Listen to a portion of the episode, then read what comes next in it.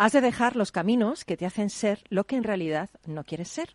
Esto lo decía Nick Drake. Nick Drake fue un cantante, poeta y compositor inglés de finales de los 60 y principios de los 70 que se quitó la vida a los 26 años no sin antes firmar un puñado de canciones eternas. Un artista que no recibió en vida el menor reconocimiento y que hoy es considerado un artista de culto.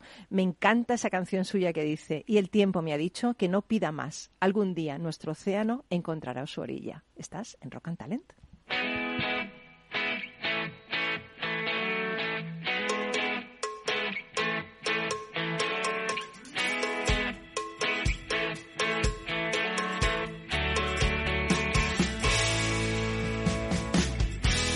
En Capital Radio, Rock and Talent, con Paloma Orozco.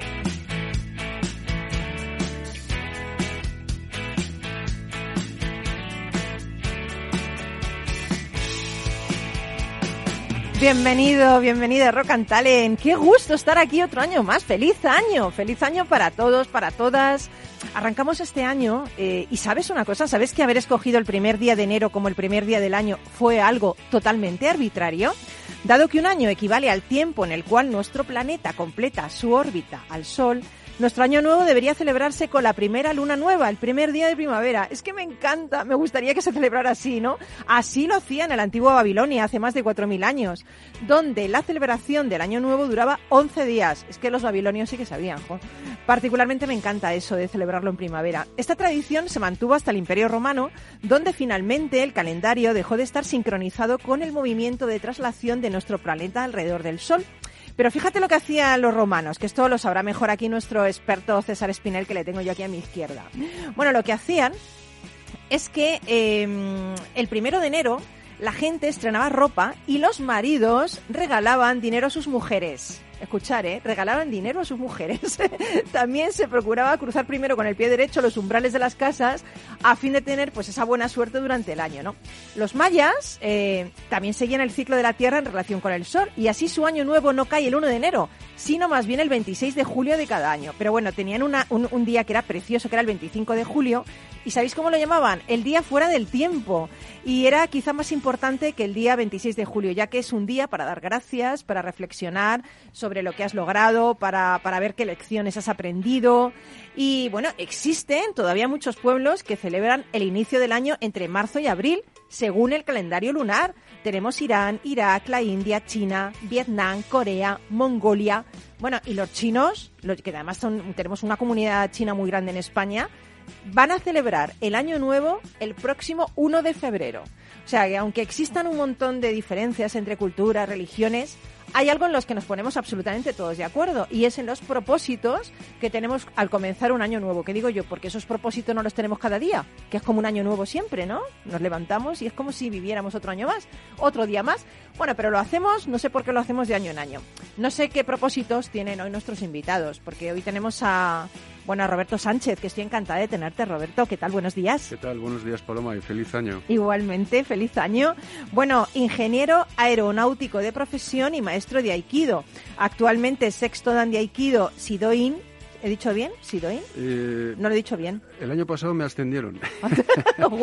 te, te, y a ver, cuéntanos Se- tú, cuéntanos. se- el- ¿Cómo se dice? Dentro de la, de la titulación docente de los maestros eh, japoneses, ¿Sí? Eh, digamos que la- el rango más, más alto corresponde al Sihan, que académicamente equivaldría al, al rango de catedrático de ¿Sí? universidad, ¿no? Entonces tuve la fortuna el año pasado de recibir eh, la promoción al grado de Sihan, con lo cual para mí es una gran responsabilidad y un gran honor. Ostras, o sea que tenemos al catedrático de Aikido. bueno, bueno. Bueno, además eres director técnico de Aikikai España, que es la Asociación Española de Técnicos de Aikido, ¿verdad? También. Y diriges seminarios por todo el territorio nacional, impartes clases diarias en el dojo de Tomás Sánchez y en el Club de Aikido Madrid Torrelodones, ¿no? Exactamente. Qué suerte tienen, ¿no? Tus alumnos. Bueno, no sé si tienen suerte. Yo intento eh, transmitir mi pasión, eh, esta disciplina que tanto me, me apasiona desde hace ya muchísimos años. Y gracias a mis alumnos pues puedo seguir desarrollando, estudiando, evolucionando. Qué bueno. Bueno, luego nos vas a contar, nos vas a contar un montón de cositas. Madre mía, está petando tu vídeo, he colgado un vídeo arte marcial de Roberto Sánchez, no sé cuántas visualizaciones llevamos ya en LinkedIn.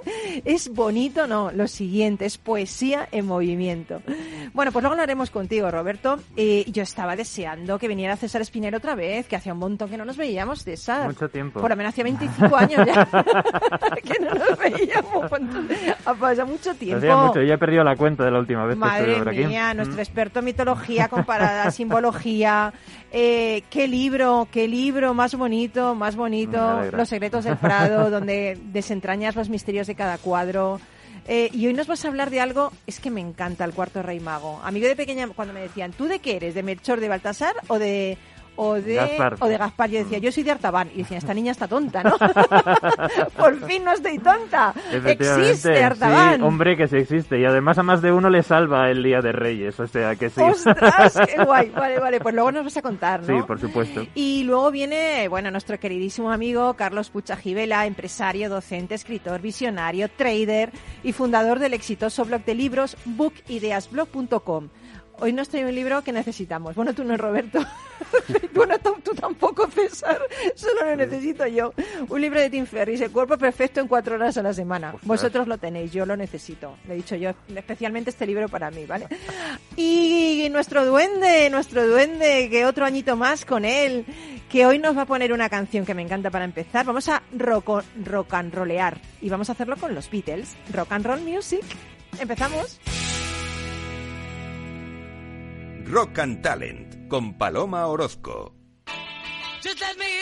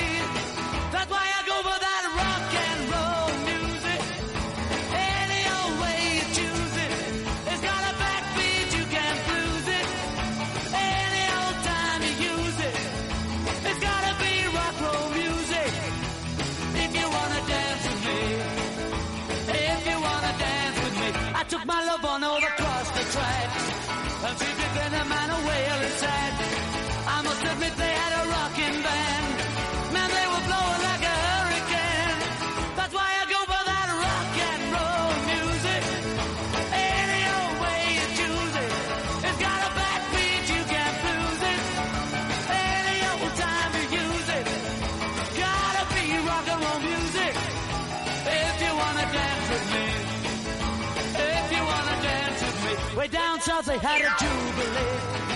Them Georgia folks they had a jamboree. They're drinking homebrew from a wooden cup. The folks are dancing, they got all shook up. I started playing that rock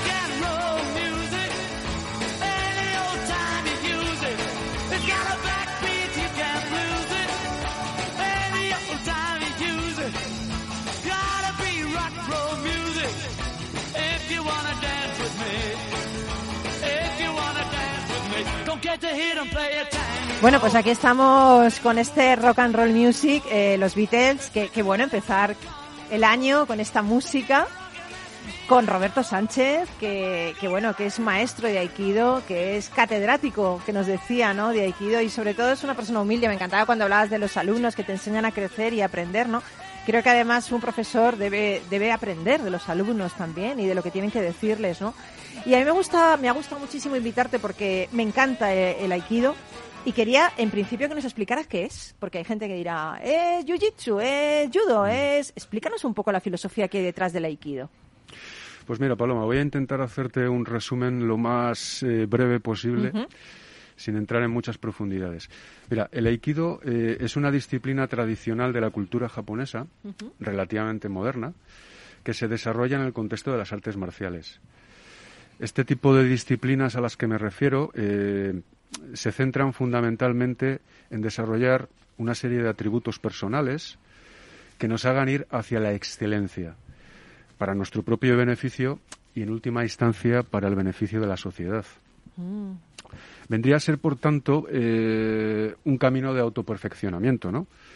Dentro de un contexto de combate, que busca la resolución del conflicto armonizando nuestra energía con la del adversario y, por otro lado, y creo que muy importante, eh, la victoria sobre uno mismo. Ah, qué bonito. Es que eso es importantísimo, ¿no? Porque no es tanto conquistar al otro, sino a ti mismo en cada momento que eres, ¿no? Exactamente. Por eso una de las particularidades del aikido es la ausencia de competición.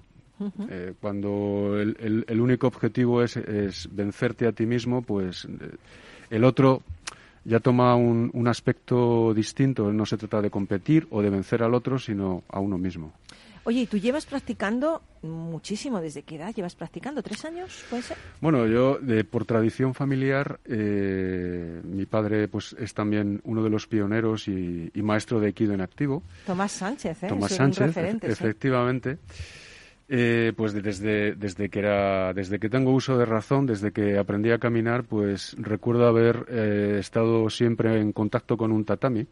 En concreto, yo empecé con el judo y luego ya un poquito más adelante me introduje en el, en el mundo del aikido. ¿Y qué, qué te ha aportado a ti como persona fuera del tatami? El tatami, recordemos que es el espacio, ¿no? El, el- el- Mm. Bueno, el dojo es El- espacio de aprendizaje, ¿no? Sí, ¿Qué te ha aportado fuera de ese dojo? Pues mira, lo, lo primero que me gustaría decir es que a través de la, de la exigencia y la intensidad de los entrenamientos he aprendido a, a no solo a esforzarme, sino también a, a moderar mi vida y mantener un cierto equilibrio. ¿no?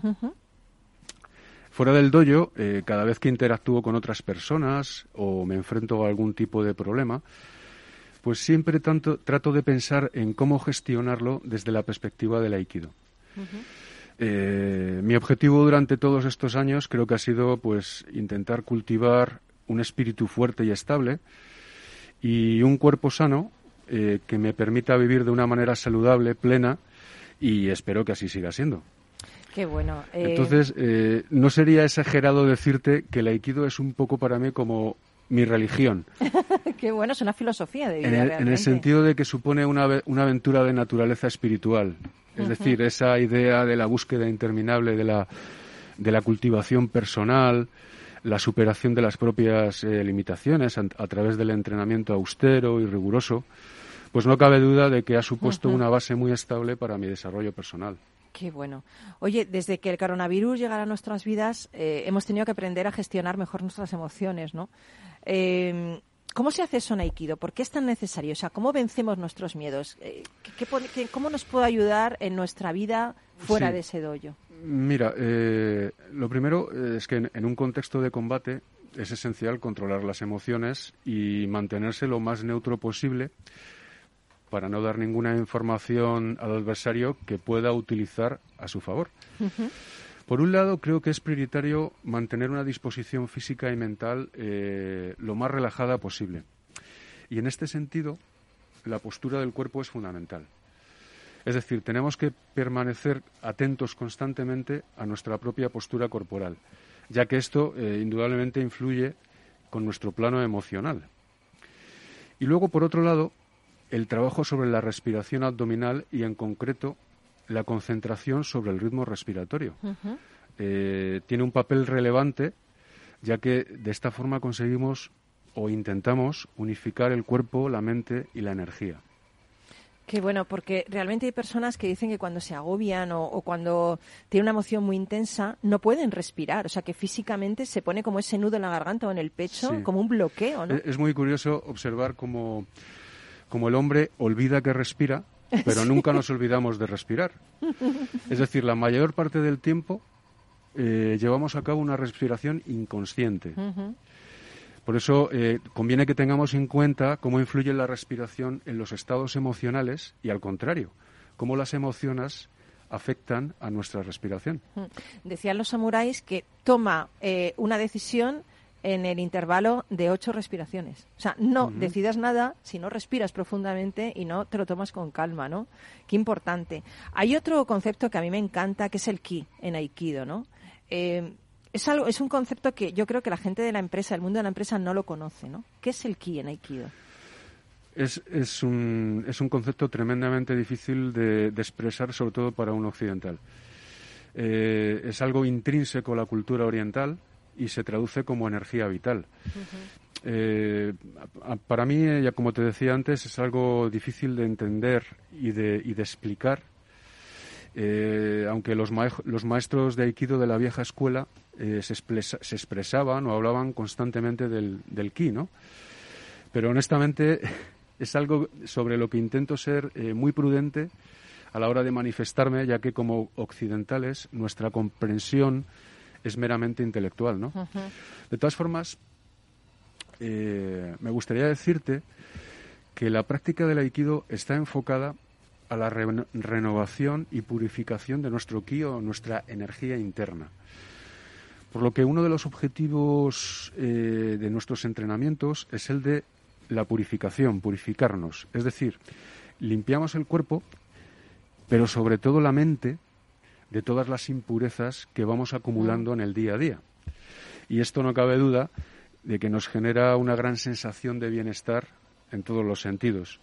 No sé si esto tiene aplicación en el mundo de la empresa, muchísimo. pero seguramente sería positivo, claro. ¿Te imaginas renovarte, eh, purificarte, eh, amanecer todas las mañanas sin esos pensamientos negativos? Trabajarías muchísimo mejor. No, Hombre, no le harías nada personal, eh, tus equipos confiarían más en ti. O sea, me parece. Hay algo también que me gusta mucho en Aikido que a veces unas a veces en Aikido eres Tori, unas veces no y defiendes y otras eres Uke y atacas, ¿no? Y estos dos papeles en la práctica cuando estés practicando se, se intercambian y yo siempre pienso que esto es muy importante para para enseñarte a ponerte en el lugar del otro, ¿no? Que es algo que yo creo que nos falta en la sociedad actual, ¿no? Pues mira, eh, como bien dices, durante nuestros entrenamientos de Aikido, la mitad del tiempo adoptamos el rol del que ejecuta la técnica neutralizando el, el- al adversario atacante y la otra mitad, pues adoptas el rol del que ataca, es decir, el que en última instancia acaba siendo proyectado o inmovilizado. Por otro lado, tengo que decirte que eh, en Aikido, como bueno, ya, ya te lo comenté antes, no existe la competición, ya que una de las premisas más importantes es que la única victoria posible es la, la que existe sobre uno mismo. Nos centramos más en desarrollar la actitud justa marcada por el control sobre uno mismo durante todo el proceso de ejecución de la técnica. ¿no? A veces la victoria eh, sobre uno mismo o el autocontrol implica ofrecer una salida digna al otro que está en desventaja. Entonces, eh, creo que con este tipo de interacción se consigue desarrollar una gran empatía, complicidad, respeto Comunicación, ¿no? Comunicación Realmente escuchar en los movimientos del el otro, otro, ¿no? ya que, como bien dices, eh, te pones en su lugar y llegas a interiorizarlo en tu propio cuerpo. Y esto hace que se genere una gran energía positiva a nivel indi- individual y también a nivel colectivo. Madre mía, si los líderes fueran más aikidokas, el mundo estaría mejor de las empresas. Fíjate, yo eh, vi a tu padre una vez eh, eh, dirigiendo su, su, eh, bueno, en su dojo. Me- y, siempre cuento esto, ¿eh? Eh, Te lo voy a contar, yo no sé si él, si lo oye, se acordará, supongo que no, pero a mí me impactó muchísimo, muchísimo una anécdota con tu padre. Yo estaba viendo cómo, cómo estaba haciendo la práctica y hubo una persona que llegó tarde. Y entonces yo no sabía que no se permite entrar al dojo si llegas tarde, te tiene que dar el maestro permiso, ¿verdad? Bueno, pues tu, tu, eh, tu padre le dio permiso y como cinco minutos después de la práctica le llamó, ¿no? Entonces todos se pararon, que es una cosa que me, me- de repente se paran todos y digo, ¿qué habrá pasado? Y entonces tu, tu padre reprendió de una forma honesta y sin- a otra persona. Dijo, no me gusta cómo has hecho esto, eh, por favor intenta mejorar para la siguiente vez, ¿no? Y, y tampoco me gusta que hayas llegado tarde, ¿no? Todos estaban es- en Seiza, estaban eh, escuchando, ¿no? Y entonces lo que más me extrañó es que este hombre, eh, que estaba en esa posición de respeto hacia el maestro, levanta la cabeza y le dice a tu padre, gracias maestro por corregirme. Esto me pareció algo tan increíble que siempre lo cuento porque es como, y, y- y si hiciéramos esto en las empresas sería maravilloso porque esa persona se ha tomado un tiempo para, para decirte algo que ha visto para que tú mejores. Es, es, es amor, es generosidad, es, es, no sé, es dar un poco de ti mismo, ¿no? Eh, no sé por qué las empresas lo hacemos todo tan personal. ¿Por qué no podemos decir eso? Gracias porque has visto algo en mí que puede ser bueno, puede ser malo, pero te has tomado este tiempo para, para decirme que puedo hacerlo mejor, ¿no? Esto, esto me pareció increíble. Yo creo que tu padre no se acordará de eso, pero yo, la verdad es que me pareció como un mundo diferente totalmente, ¿no? Muchas veces solamente el mero hecho de dar las gracias ya genera eh, un cambio de actitud en, en nuestro interlocutor, ¿no?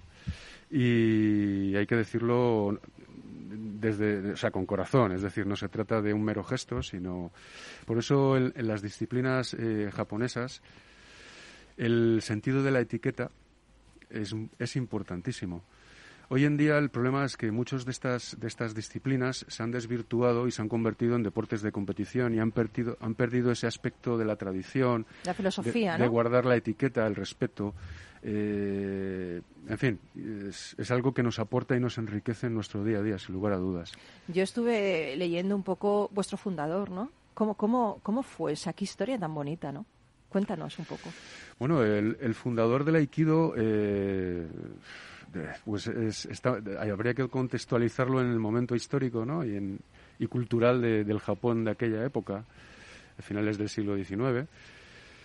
Eh, y bueno, pues él, en, aquella, en aquellos momentos eh, todos los jóvenes practicaban artes marciales, formaba parte de su cultura.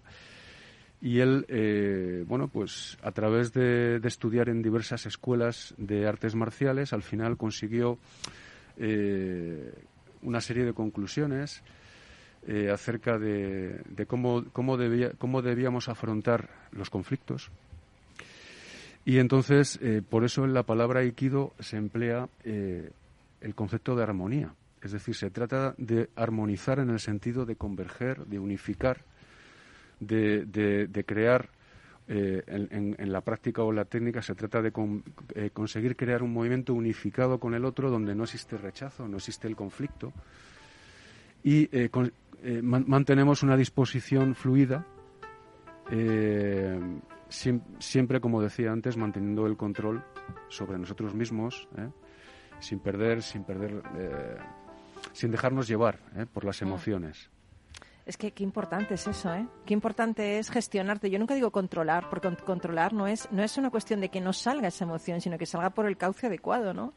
Eh, no sé, yo creo que es, es muy bonito que, que la gente pudiera sacar esas enseñanzas. Por eso me ha encantado que vinieras a compartir eh, tus enseñanzas con nosotros.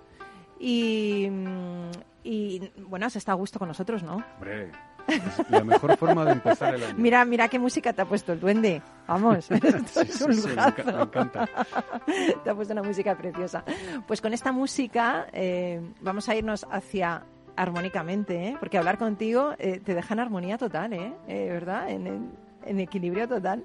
Nos vamos a ir hacia la publicidad, pero tú quédate con nosotros, que todavía tenemos muchas más cosas que, que escuchar aquí en Rock and Talent. Volvemos enseguida.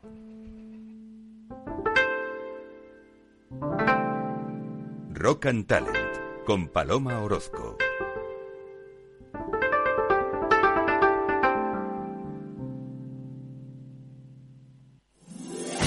Quince años con personas y empresas dan para muchas opiniones, reflexiones y conocimientos de recursos humanos. Escucha el Foro de los Recursos Humanos todos los lunes a las 12 del mediodía en Capital Radio, un punto de encuentro de excepción con personas y empresas, con Francisco García Cabello.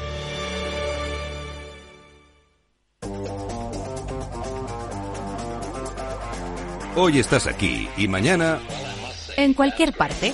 Llega a Capital Radio el primer programa sobre el metaverso de la radio. Todos los lunes a las dos y media de la tarde nos desplazamos por las ondas a diferentes universos con Selena Niezbala y el equipo de la Frontera VR. Sintoniza Metaverso en la Frontera y teletranspórtate con nosotros. Capital Radio 103.2. Gráficas Naciones. Más de 50 años de experiencia en el sector de las artes gráficas. Apostamos por la última tecnología tanto en impresión offset como en digital y gran formato. Realizamos todo tipo de impresión. Tarjetas de visita, folletos, libros, vinilos, decoración y montaje de stands. Más información en el 91 629 2145 o en gráficasnaciones.es. Si quieres estabilidad en el empleo, poder conciliar tu vida laboral y asegurarte una pensión para cuando te jubiles, debes escuchar Empleo Público. Todo lo relativo a las oposiciones, convocatorias, consejos para preparar las pruebas y la opinión de expertos de las administraciones públicas y de la formación. Los miércoles a la una y media de la tarde en Capital Radio tienes una cita con Empleo Público, con José Joaquín Flechoso.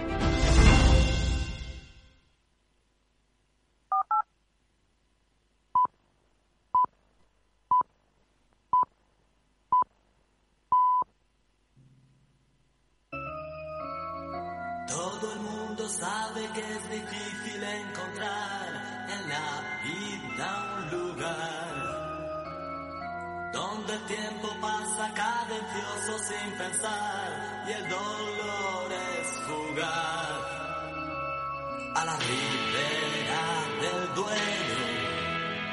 Existe una ciudad. Si no sabes el sendero Escucha esto, lentamente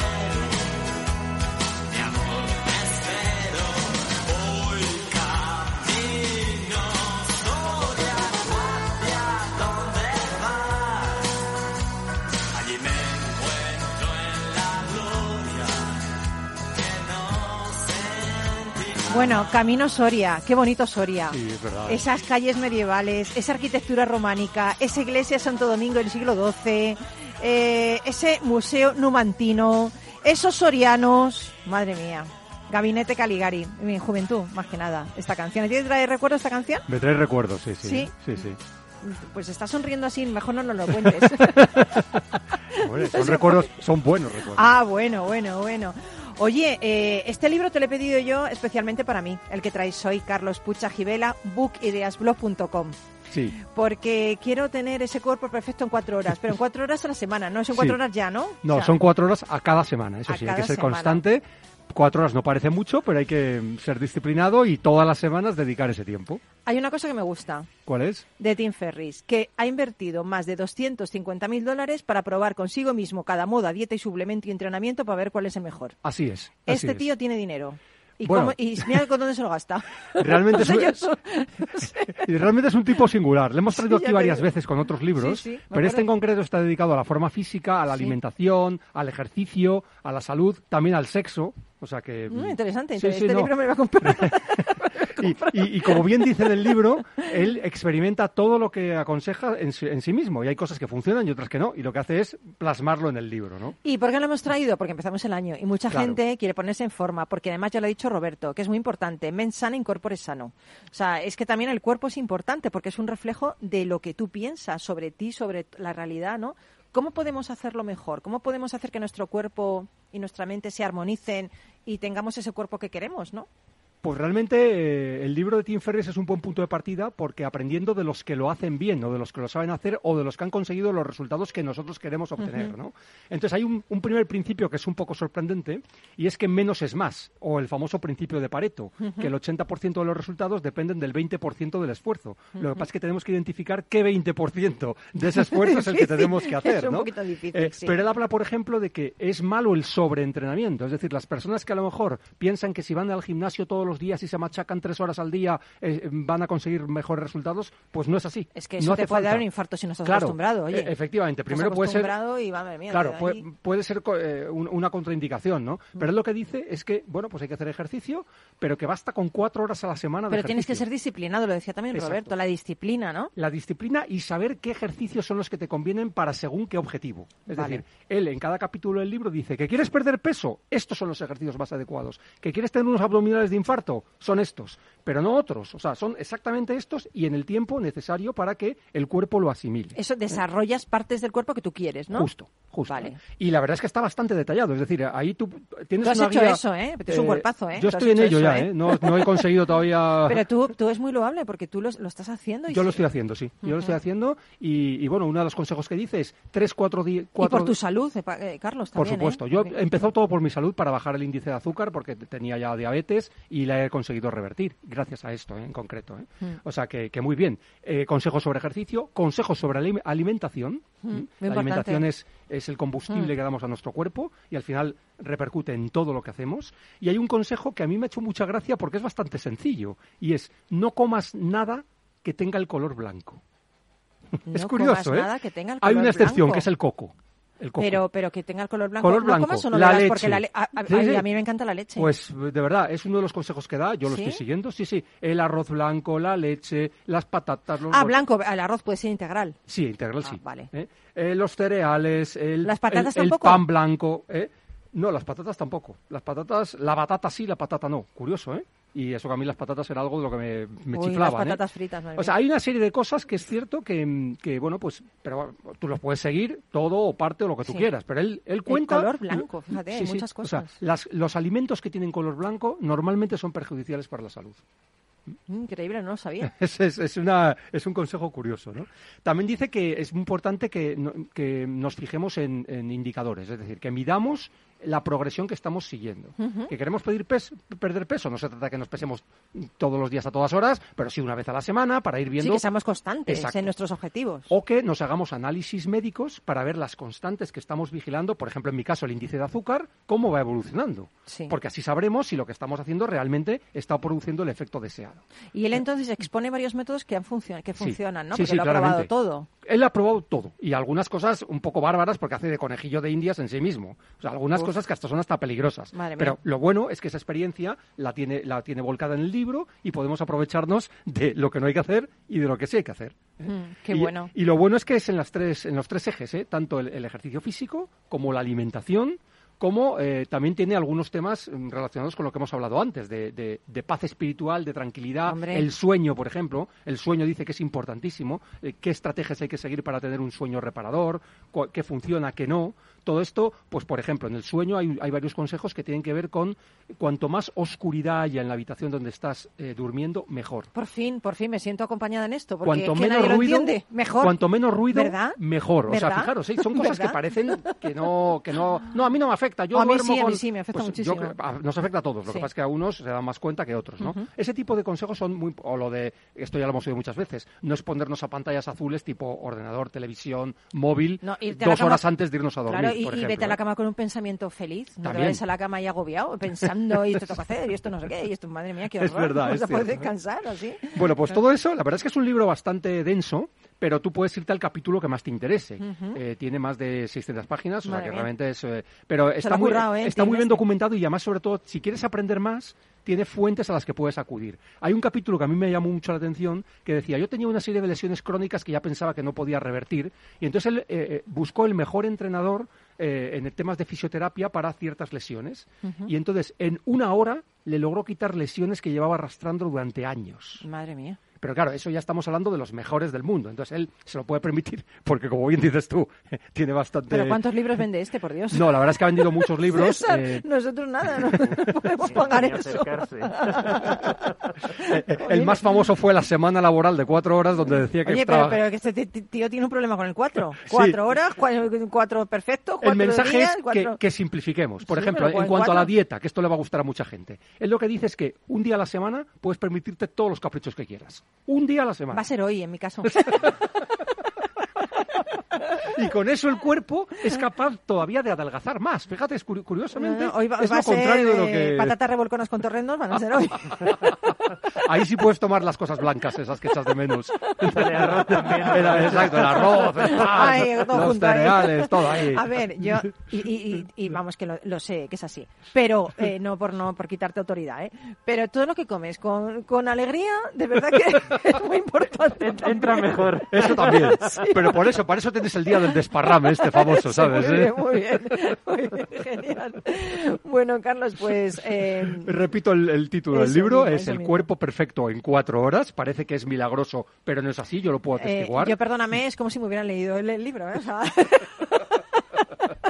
No, sí, sí, Paloma, desde luego, vamos. ¿eh? Más en este inicio de año, que normalmente con sí, las mira, fiestas... Mira, Carlos, no hay difícil. nada como tener una buena autoestima. Lo demás ya te ves como te quieres ver. Pero gracias. Cuerpo perfecto. Pero en cuatro horas de Tim Ferris, que es un autor que yo aconsejo a toda la audiencia que también eh, investigue sobre sus libros, sobre sus podcasts, porque realmente es muy interesante. este Pues yo lo que recomiendo a la audiencia es que se meten en tu blog, que ahí extraes lo más importante y se pueden leer muchos más libros, porque tú como te lees un libro a la semana, Es cierto. pues entonces tú te metes en bookideasblog.com, Carlos Pucha Gibela, y dices, pues, ¿qué dice este hombre? Y entonces lo lees y ya está, es como si lo hubieras leído. Así es. Genial, mil gracias, Carlos. A ¿eh? ti, a ti. Bueno, pues eh, eh, no sé si tú sabes quién es Jethro Tull, César. Ostras, no. Ostras, qué joven Pero- eres. Eso es porque es Dios joven, ¿eh? mío. Eso es porque es joven. Duende, no me hagas esto, por Dios. Porque living in the past, viviendo en el pasado y encima con Jethro Tull y encima César no sabe ni lo que es. También te digo que que yo no sepa quién es alguien no es raro, ¿eh? O sea, no, no soy, no soy doctor. tranquilo. Bueno, pues despedimos a Carlos, pasamos con César, pero antes vamos, te voy a presentar a Jethro Tull, a, ver, a ver, que- a ver si Sí, te gusta. sí. Venga, va, vamos para allá.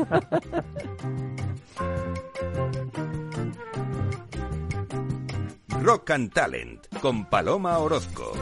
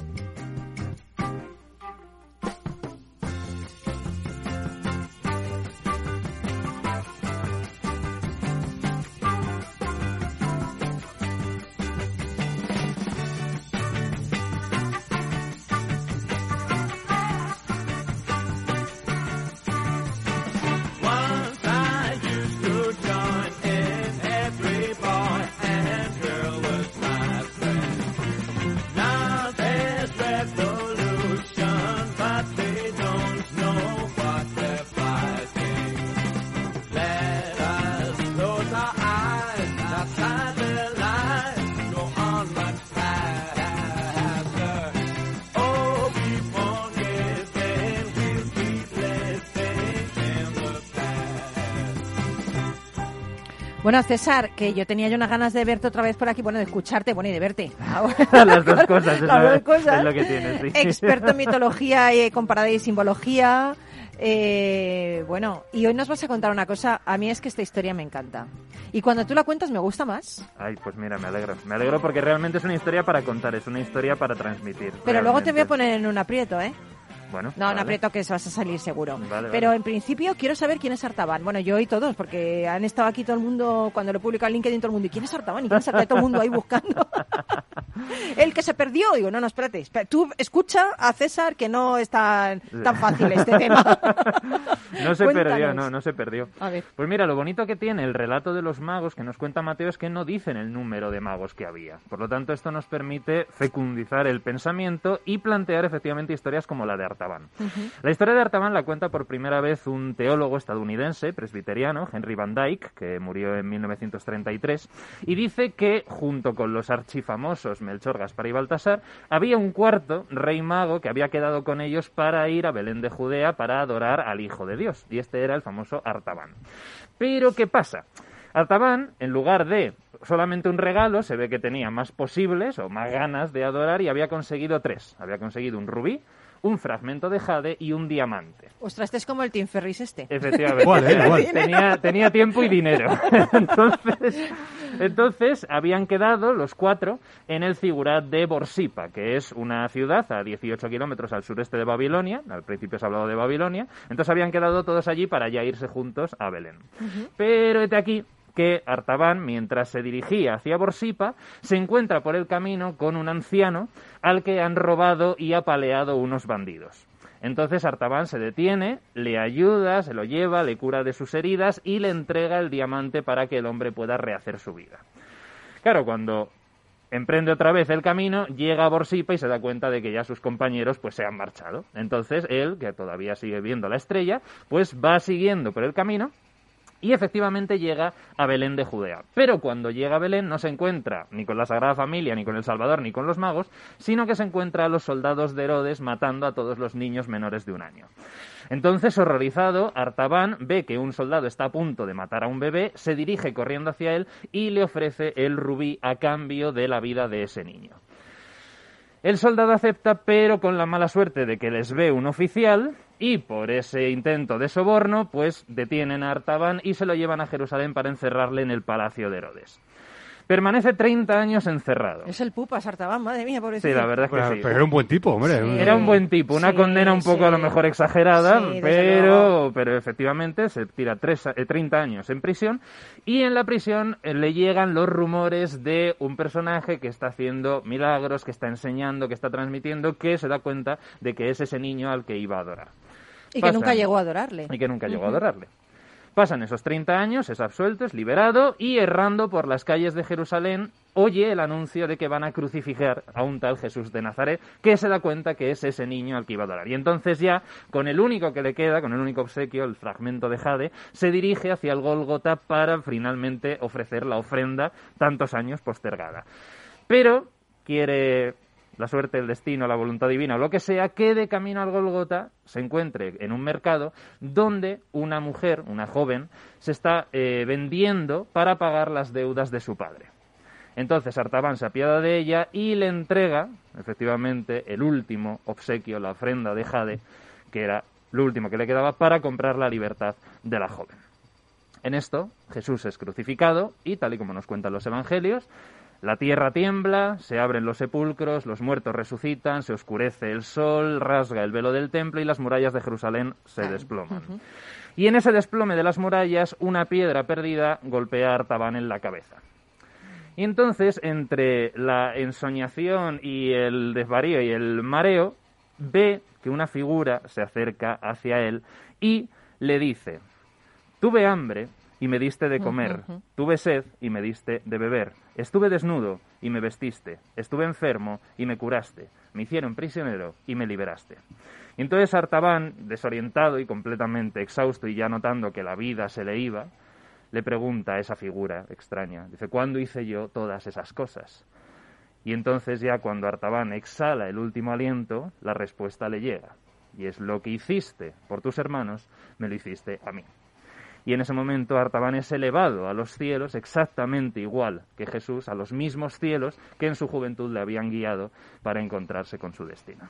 Qué bonito. Oye, qué historia por tan favor. es maravillosa esta Es que, historia. es que ¿eh? mira, no solo no se perdió, sino que es el único que llegó. A mí me parece el mejor rey mago, vamos, nosotros somos cantamañanas, ¿Te ¿eh? acuerdas? O sea, pues este- no sé, ¿te acuerdas cuando te he dicho yo antes que yo de pequeña quería que me trajera Claro, el regalo Artaban? por supuesto. Pues ya veía yo esto. Pero de verdad me parece maravilloso. Sí, ¿eh? sí, sí. Efectivamente. Entonces, la historia de Artaban Es que es el, el, el germen de los Qué Reyes bien Magos. contado, es además, ¿eh? eso. No es que tú des ese, ese, ¿sabes? una ofrenda, sino que la ofrenda seas tú mismo y, y que en el camino vayas haciendo lo que, lo que tú esperas que hagan contigo, ¿no? O sea, ¿sabes? Qué bonito. ¿no? literalmente salvar vidas. Esto también está muy vinculado con la, con la tradición judía, ¿no? La ley de Moisés dice cada, si salvas una vida, salvas al mundo entero. Exactamente, y no hay vida pequeña. Está clarísimo, efectivamente. Oye, yo te quería poner en un, bueno, en un A ver, compromiso. en es un que, compromiso, en un aprieto. que a ver, a no, ver. que no, que no, nunca haría eso, A nunca haría eso.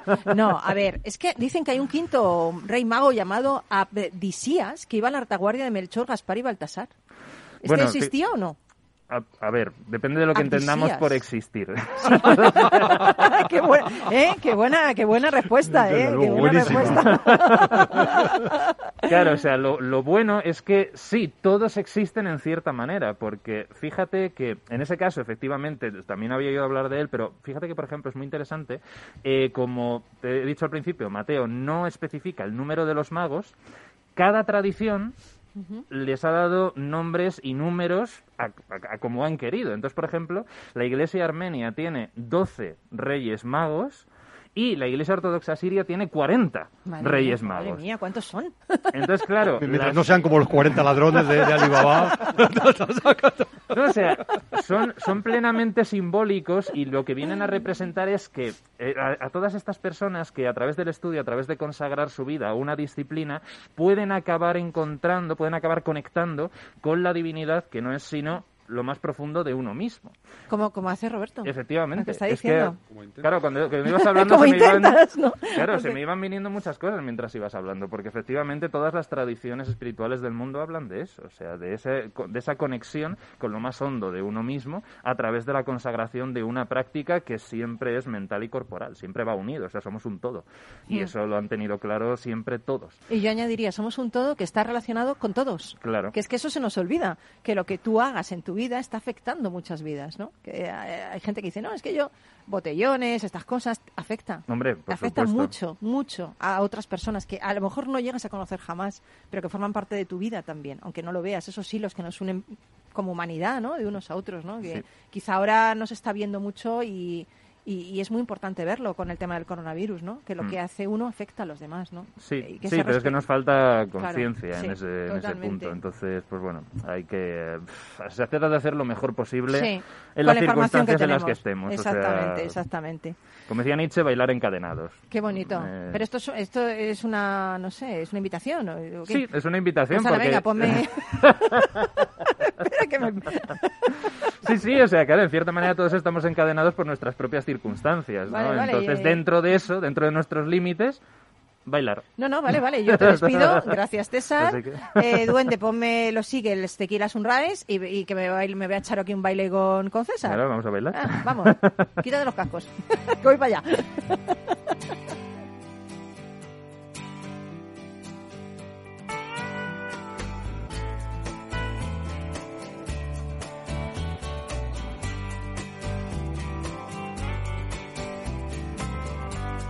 another sunrise, staring slowly across the sky. Said goodbye. Quiero regalaros, antes de Reyes, quiero regalaros un cuento de Jorge Bucay que se llama El ladrillo boomerang. Atención, ¿eh? Había una vez un hombre que iba por el mundo con un ladrillo en la mano. Había decidido que cada vez que alguien le molestara, le daría un ladrillazo. Un día se cruzó con alguien que le habló como a los modos, entonces el hombre agarró el ladrillo y se lo tiró. Pero no le alcanzó y además tuvo que ir después a buscar el ladrillo y esto pues le pareció incómodo. Decidió entonces mejorar el sistema eh, atando el ladrillo a un cordel y salió a la calle. Pero el nuevo método también tenía problemas. Eh, la persona tenía que estar muy cerca y el hilo se enredaba y era también bastante incómodo. Inventó un tercer sistema que lo llamó el ladrillo 3.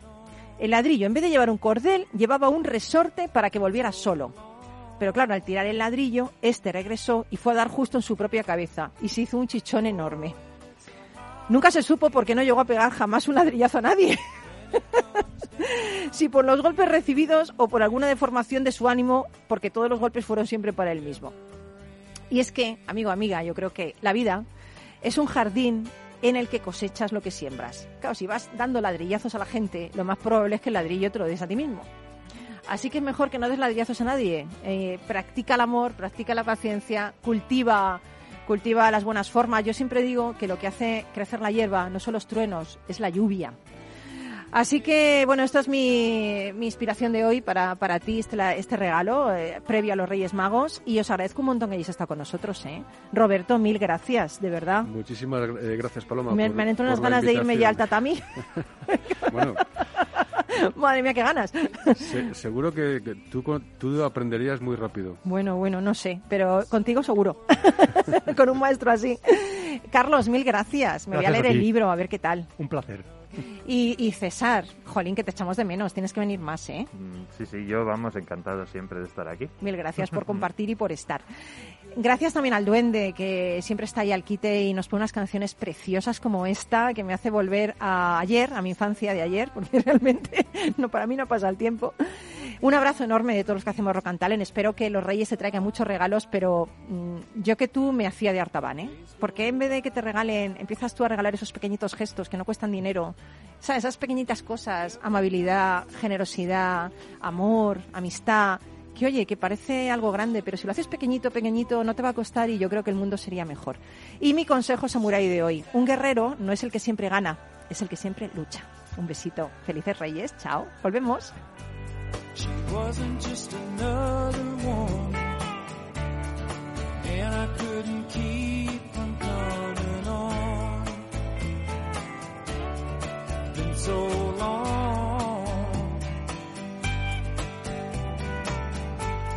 Whoa, and it's a hollow feeling when it comes down to dealing friends it never ends.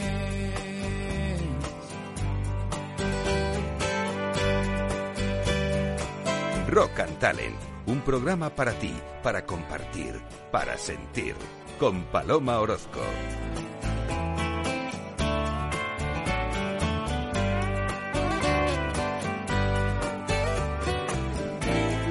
Take another shot of courage.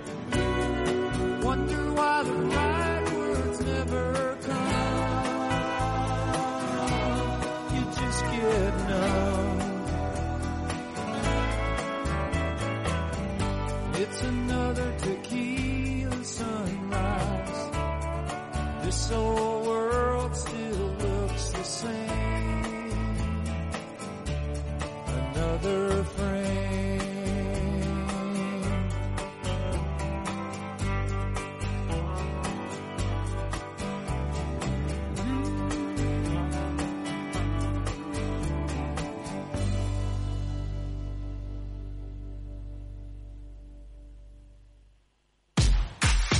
Tanto tienes, tanto pierdes. Hay imprevistos que lo cambian todo y los riesgos están ahí siempre, como el saneamiento, la pérdida de crías o las enfermedades del ganado. Por eso necesitas un buen seguro pecuario que garantice tu tranquilidad.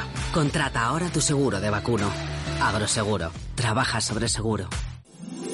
Todos los lunes a las 12, en directo en Capital Radio, la actualidad de personas y empresas en el Foro de los Recursos Humanos, primer espacio en la radio y en Internet dedicado a la gestión de personas y directivos en nuestro país. Voces acreditadas, profesionales del sector, empresas destacadas, empleados, líderes, todo sobre los recursos humanos. En la radio siempre en directo desde hace 18 años. Antena de Oro 2020. El Foro de los Recursos Humanos, los lunes a las 12, con Francisco García Cabello.